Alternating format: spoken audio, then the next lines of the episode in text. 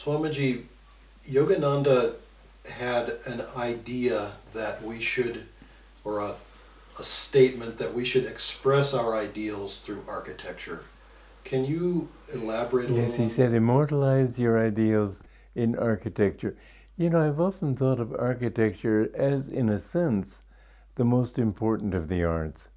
Not that it's the most is necessarily the most inspiring, but it's the only one that's really visible. You see a building, you don't see a statue in the courtyard or a painting in the in the living room.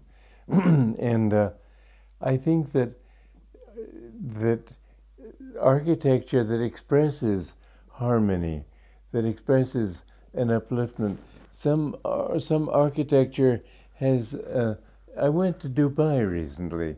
I found there's some very fascinating architecture, um, expressing harmony and so on. Some of it's a little bizarre, like a twisted building and so on. But I certainly approve of the attempt. The functional architecture that you've seen in America, it's it's a pity. If you've got to look at buildings, why not look at pleasant buildings? I remember once in high school going to a person's house and knocking on the door just because I liked the house.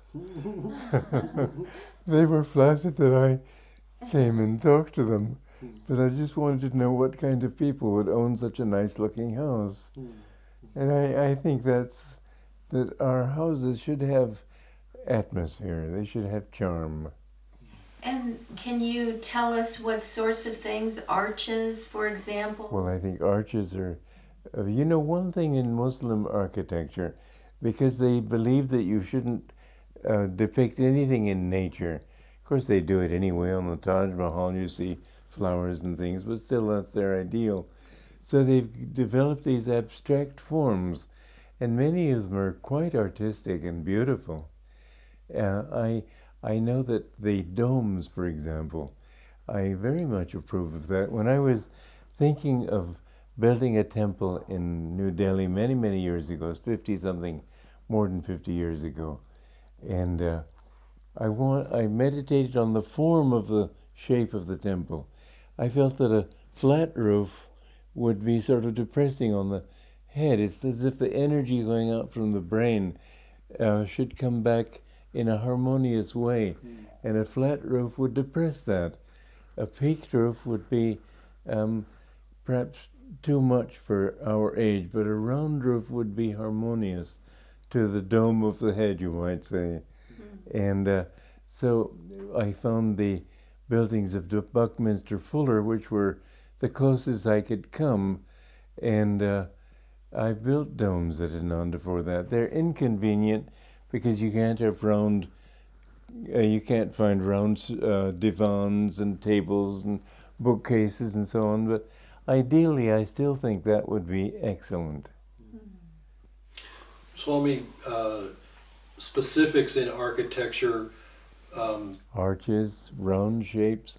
I think the uh, I noticed in Le Corbusier, he was a famous French architect. I went to his city of Chandigarh in India that he designed.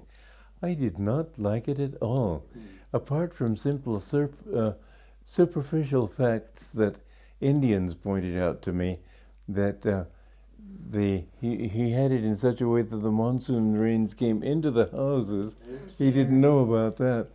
But um, burglars could climb his uh, outside more easily.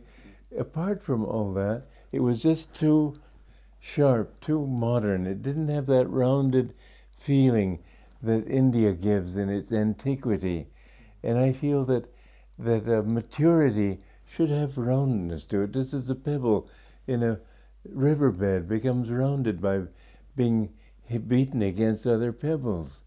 And uh, sharp corners, I think, are a mistake. Uh, the in American Indians used to say that evil spirits can come into dark corners and be trapped there.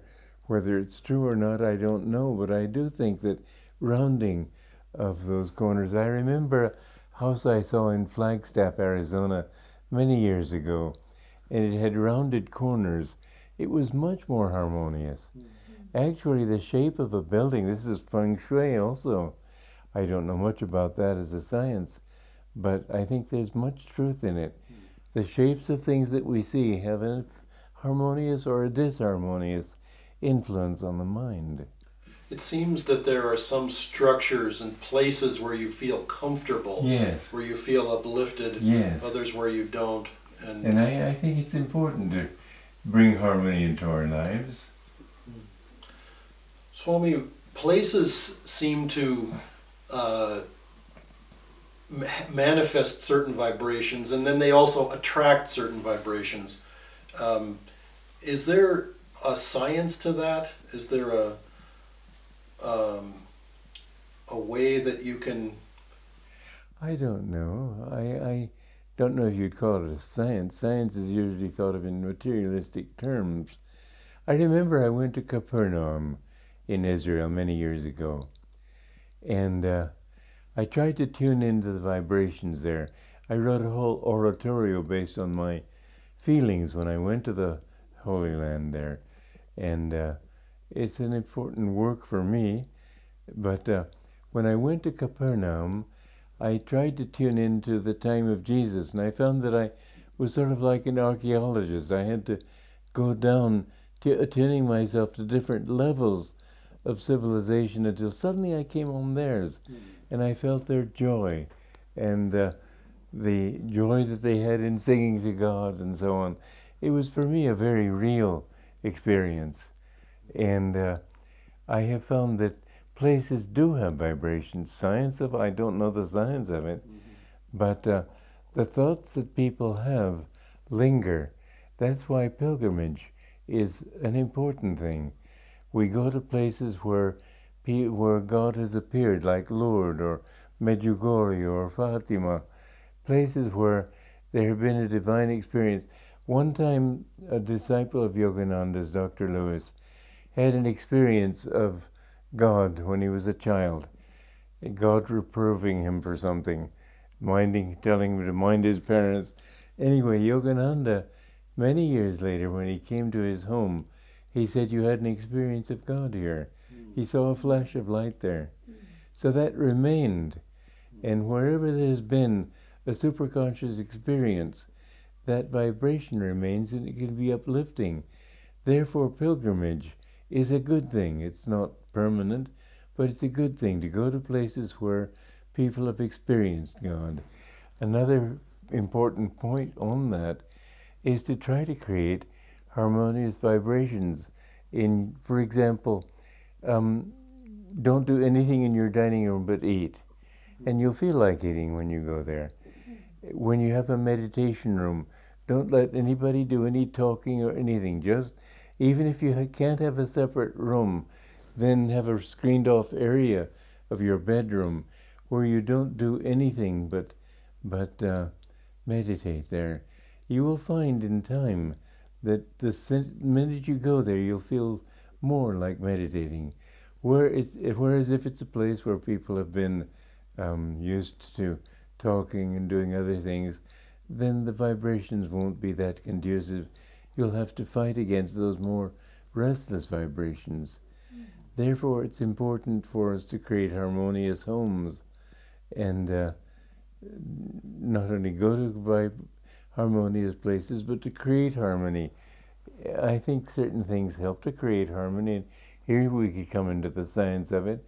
Colors, for example, colors of uh, violent red or orange or black or so on. These things help to lower the vibrations. Harmonious music certainly can help to bring harmony into the place. All those things are important. Especially having harmony within ourselves and that emanating out into our environment. Yeah. Yeah, and if you have to fight, go outside. but not in the garden. Swamiji, it seems like there's an inner pilgrimage and an outward pilgrimage, and the outward one is going to a place where those vibrations are, but learning to do that on the inside also is important. we carry our temple with us wherever we go. And we should remember that. Your body is a temple, and you should keep it clean for God. Swamiji, those high vibrations, do you uh, see them not only in Capernaum when you were there, but in certain books or Yes. Of music. You know, it was an interesting thing. In in uh, college, our professor asked us our criteria of great literature, and uh, suddenly it came to me, and I wrote this. I knew that it would be just blow his mind, but I said when I read Homer's Iliad, I felt there was a white light around it, and when I read Shakespeare, I felt a sort of golden blue.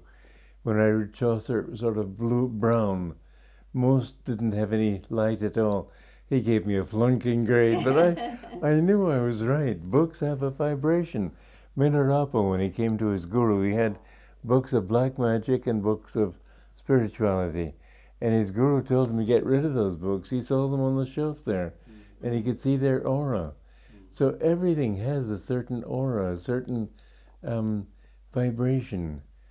And uh, we should surround ourselves by good vibrations and good books. you were talking about feng shui, and that's certainly a feng Yes. shui principle Yes, it is.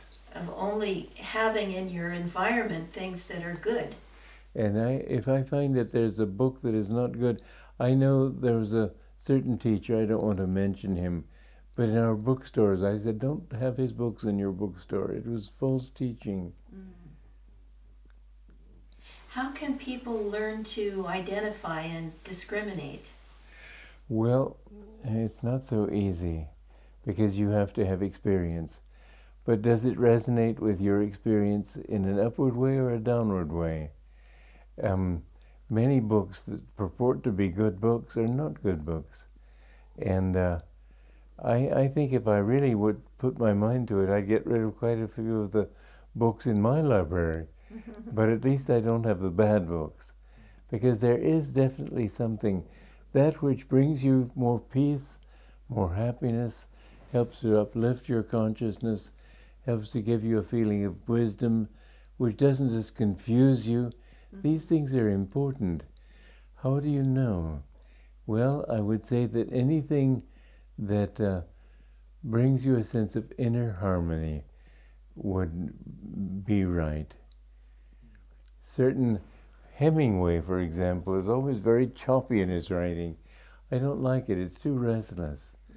I, I Rimbaud, a French author, it's dark writing. I wouldn't have that in my house. Anything that is uplifting, great poetry, but not bad poetry. Poetry that makes you feel happy. I think that's the right.